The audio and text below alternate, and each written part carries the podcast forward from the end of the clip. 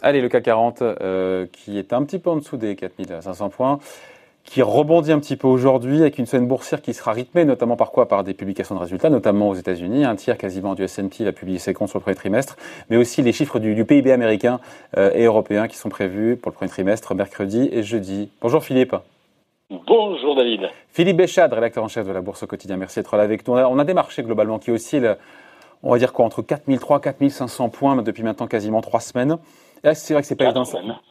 Pardon? Oui, oui, ça fait même quatre semaines. Quatre semaines, il est encore plus précis que moi. Et euh, pas évident de savoir comment on va sortir par le haut ou par le bas de ce tunnel boursier, parce qu'il y a des vents contraires qui sont assez puissants. Alors déjà, les, les arguments un petit peu en faveur de la hausse des marchés, c'est vrai qu'il y, vrai, il y a beaucoup de forces contraires aujourd'hui. Hein. Comme souvent, on bah, dirait, euh, comme souvent. Les vents contraires euh, soufflent, on va dire, depuis la sphère du réel. les vents porteurs souffle depuis la sphère du virtuel, c'est-à-dire cette capacité des banques centrales qu'elles ont à, appuyer sur la touche print. Et on a appris ce matin que la Banque centrale du Japon est passée en mode no limite. Euh, il n'y a plus de plafond de rachat de dette. C'était de l'ordre de 75 milliards de dollars par mois. Euh, c'est désormais illimité. Et en ce qui concerne les achats de trésorerie, euh, elle passe également, on va dire, quasiment en illimité. Pour les achats d'ETF actions, euh, là aussi, on va dire, c'est illimité. Euh, autrement dit, au Japon, eh bien, il n'y a plus qu'un seul acteur euh, omnipotent, euh, permanent, incontournable, qui est la Banque centrale. Et euh, comme la BCE et la Fed sont également passés en mode euh, no limit. Oui, on en a parlé la semaine dernière. Hein, la BCE qui maintenant achète des obligations de high yield, comme on dit, euh, les anges déchus qui sont passés en dégradés par les agences de notation en catégorie non investment grade, donc obligations pourries. Et ben pour le coup, la BCE peut en racheter.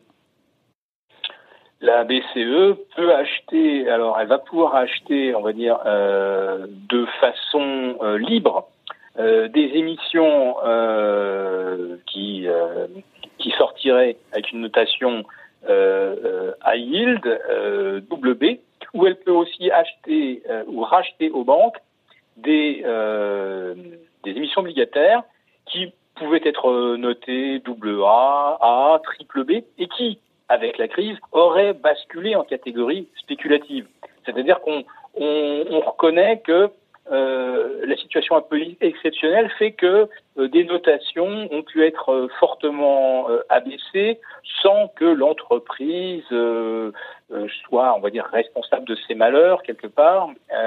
donc voilà, c'est une sorte d'excuse tout à fait utile, bien pratique, c'est de se dire ah bah avant ça cotait ça cotait double A ou A donc on va faire comme si ça valait encore cette notation qui était euh, qui rentrait bah C'est pour éviter de rajouter de la crise à la crise et de donner un caractère procyclique à ces, à ces dégradations. Donc pour vous, il y a les banques centrales qui sont là, donc c'est dans les arguments qui plaident pour justement une sortie par le haut de ce tunnel, 4300-4500 euh, points. Il y a la, la présence, l'omniprésence, l'omnipotence des banques centrales. Il y a aussi le fait que bah, le pic épidémique, manifestement, semble quasiment atteint en Europe, aux États-Unis, où on s'en approche. Alors, on va dire que il y a les fameuses courbes de Hubert qui disent qu'on est peut-être pas loin d'avoir atteint euh, le pic de la pandémie.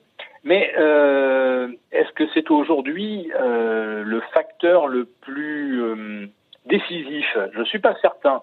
Parce que qu'est-ce qu'on voit par exemple en Chine?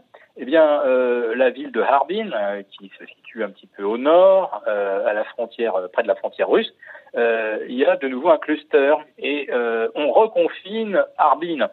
Euh, le risque, et c'est celui également que redoute Angela Merkel, c'est qu'on ait, après des confinements, de nouveaux foyers épidémiques et qu'on soit obligé de reconfiner. C'est-à-dire que là, c'est pas comme lorsque le printemps arrive, la neige fond et on rouvre les grands cols et on est certain qu'ils vont rester ouverts tout l'été. Euh, là, euh, on peut très très bien se retrouver avec d'un seul coup l'obligation de tout refermer et avec des risques de disruption, bien sûr, euh, euh dans toutes les, les, chaînes de production. Parce que si vous avez une ville euh, lambda qui ferme en Chine, peut-être qu'elle produisait un composant automobile dont on avait absolument besoin à Wuhan, ou dont on avait besoin, je ne sais pas, à Düsseldorf ou à Munich ou à Sochaux. voilà, on n'est pas forcément tiré d'affaire, même si le pic de pandémie a été atteint euh, il faudrait qu'on soit sûr que derrière, on ne va pas à nouveau euh, tout euh, geler, mettre l'économie en lockdown. Sur les résultats des entreprises, dans les vents favorables, il y a peut-être de bonnes surprises à attendre. On sait qu'un tiers, du, je le disais, du S&P va publier ses comptes pour le, du premier trimestre cette semaine. On peut avoir de bonnes surprises ou des trucs qui sont un peu moins pires que prévu? Alors, euh, on aura certainement du moins pire que prévu parce que de toute façon, on a toujours du moins pire de prévu, du moins pire que prévu. C'est, le moins pire que prévu, c'est tout le temps. À chaque trimestre, c'est moins pire que prévu ou meilleur qu'attendu. Donc euh, ça, euh, naturellement. Alors après, on va avoir certainement peut-être de bonnes surprises. Alors sur Amazon, Microsoft, Apple. Apple, ça publie jeudi. Je crois qu'Amazon aussi. Euh, ce sont des entreprises qui ont euh, qui ont bien tenu, on en a parlé la semaine dernière, Amazon, euh, plus 30 depuis le début de l'année en bourse, pareil pour Netflix. Alors, plus 30 pour Amazon, plus 30 pour, Net, plus 30 pour Netflix, un peu plus de 10 pour Amazon. Alors, ce sont des, des entreprises qui, en plus d'un business model qui est, on va dire, presque taillé sur mesure pour une économie en lockdown, c'est-à-dire vendre, euh, vendre par correspondance en quelque sorte. Euh, ce sont aussi deux gérants du cloud. Et euh, là, on est dans un, contexte de numérisation à, à outrance, de pardon, pas de numérisation, de virtualisation à outrance. Et ils sont là aussi exactement avec le bon produit au bon moment. Mais la question qu'on va se poser après, c'est est-ce qu'à 2500 dollars ou pas loin, est-ce que Amazon ne commence pas à se payer un tout petit peu cher? Voire très cher, euh, parce que euh, un PER supérieur à 50, ça me paraît quand même très élevé, même si on se dit que l'entreprise, pour l'instant, euh, connaît une période qui lui est très favorable, mais d'ici trois ou quatre trimestres, euh, est-ce que Amazon sera encore sur la même pente ascendante? Probablement pas. Donc, est-ce qu'on n'a pas déjà pricé un peu le meilleur sur Amazon ou sur Microsoft? Quant à Apple, bon, ouais, là, on va essayer d'évaluer euh, quel est le, l'ampleur du ralentissement des ventes. Bon, sur ce zigzag, encore une fois, on a vu les arguments en faveur de la hausse des marchés. Dans ce qui pourrait les pénaliser, il y a l'idée qu'on voit bien les Européens qui ont du mal à s'accorder, qui disent qu'ils sont d'accord entre eux pour trouver une solution, mais qui repoussent les décisions euh, sur un plan de soutien à l'échelle européenne ou des Corona Bonds à, pas avant juin, je crois. Donc euh, ça, ça pourrait euh, pénaliser les marchés? Alors avant juin, oui, si ça se passe mal, euh, Thierry Breton euh, nous a, euh, en quelque part, enfin, nous a, nous a fait un calendrier. Il pense que lui, les Européens auront peut-être trouvé un, un compromis d'ici le 15 mai. alors, le, le, compromis, ça pourrait porter sur quoi? Sur un MES. Mécanisme européen de solidarité voilà, les, conditionnalités seraient euh, fortement allégées. Aujourd'hui, un pays euh, peut faire appel au MES pour qu'on lui prête de l'argent, mais il doit, en contrepartie, euh, serrer les boulons et, faire de l'austérité, quoi, pour le dire. Ah, exactement. C'est ça, c'est-à-dire que le MES c'est un, un, prêt qui doit absolument être remboursé. C'est tout le contraire de ce que fait la Banque centrale du Japon, tout le contraire de ce que fait la Fed, où là ils achètent des choses dont ils savent que ça fera faillite et qu'ils vont, comme on dit, stériliser au bilan. Et puis le MES, il faut également euh, l'étendre, parce qu'actuellement il est de 300 ou 350 milliards. Euh, il faut qu'il faut qu'il soit doublé au minimum pour que ça soit significatif. Et donc sans conditionnalité de, de, mener des politiques euh, d'austérité euh, dans les pays qui auront recours à, à l'argent du MES. Bah, dans, dans l'idéal, quel serait le, le, le, profil parfait du MES bah, Un petit peu une sorte de TLTRO, c'est-à-dire euh, de l'argent pas cher, dont on sait qu'à l'échéance du TLTRO, on, on, on, va émettre une nouvelle tranche de TLTRO pour euh, euh, rembourser la précédente. Hein, on creuse un trou pour euh, pour pour reboucher le précédent, et, et, et ça de façon indéfinie. Autrement dit, on crée une sorte de dette perpétuelle qu'on ne rembourse jamais. Voilà. Mais à ce moment-là, est-ce qu'on a vraiment besoin du MES, puisque en fait la, la, la BCE fait déjà ça très très bien. Hein avec le fameux TLTRO, justement. Euh, dans les, euh, ce qui pourrait encore une fois pénaliser un petit peu les, les marchés, qu'est-ce qu'on peut ajouter? Il y a le pétrole toujours qui est sous pression. On l'a vu encore aujourd'hui, un, ben, Brent qui est euh, à peine au-dessus des, des 20 dollars. Qu'est-ce qu'on met d'autre là-dedans? Oh là là, alors le pétrole, effectivement, là, c'est un, un, vrai souci parce que là, on revient dans, de plein pied dans la, dans la sphère du réel.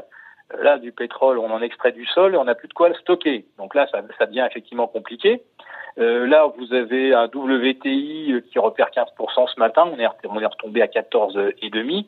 Euh, ce qui n'empêche pas le CAC 40 de rebondir. Hein soit en passant. Mais non, mais là, le CAC 40, il est porté euh, par euh, des taux, euh, par l'éventualité de taux négatifs aux États-Unis et par une banque centrale du Japon qui dit qu'elle va tout acheter. voilà, donc on se dit quand même qu'il y, a, y a du soutien. Maintenant, Philippe, le baril, Philippe, Philippe, Philippe, taux négatif de la Fed, j'ai pas vu passer c'est quoi cette histoire? Possibilité, évidemment. Ah, si, si, c'est même un des membres de la Fed, Monsieur. bon Cocher Lakota, euh, j'écorche peut-être son nom, qui a, euh, on va dire, dévoilé le poteau rose et qui a dit qu'il y avait des discussions aujourd'hui au sein de la Fed sur le basculement euh, vers des taux négatifs. Non, non, donc c'est tout, à fait officiel. Des taux Fed Fund. Des taux, Fed Fund basculant en, territoire négatif. Alors pour en venir au, au, baril de pétrole, bon bah euh, si il retombait sous les 10 dollars, bon, c'est qu'il y aurait une forte sinistralité parmi les producteurs. On a déjà Diamond Offshore qui euh, se met en faillite, euh, qui se place sous euh, la protection du chapitre 11, enfin on a compris qu'ils sont en faillite. D'autres suivront, ce qui veut dire que pour la Fed, qui aurait racheté les émissions obligataires de ces, de ces groupes, ou qui va les racheter indirectement, parce que de toute façon il va falloir qu'elle renfloue les banques qui vont devoir faire les pertes correspondantes.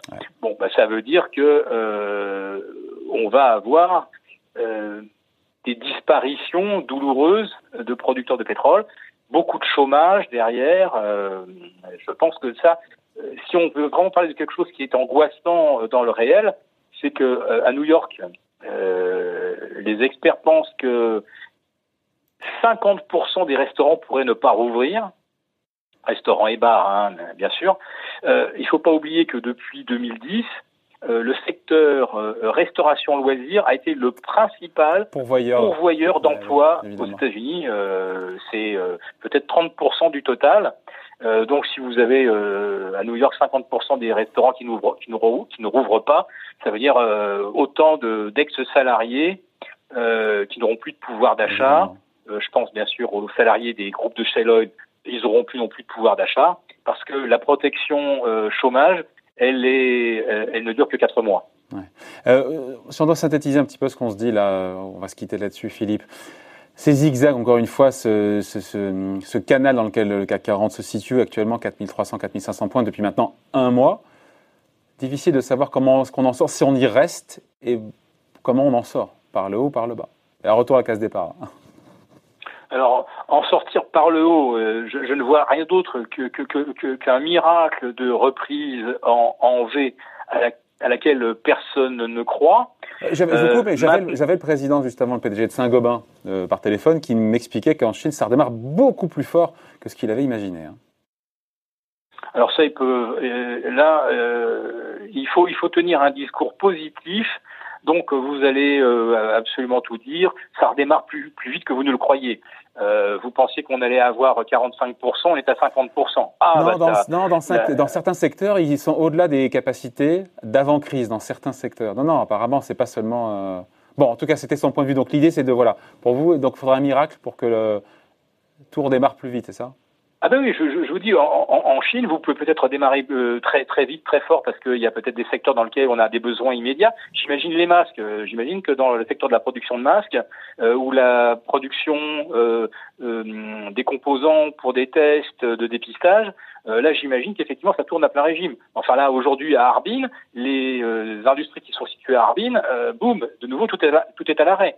Donc, vous pouvez peut-être avoir effectivement des redémarrages, mais euh, absolument aucune assurance que euh, on va avoir, on va dire, une courbe euh, ascendante régulière dans, dans la reprise de l'activité. Et donc entre les bonnes et les mauvaises nouvelles, entre le réel et le ce que vous appelez le, le, le virtuel ou le financier, pour le coup, euh, euh voilà, il y a ce, on finit là-dessus, il y a ce tunnel dans lequel on est, on est quand même, ça fait un mois quand même qu'on est là-dedans. Hein.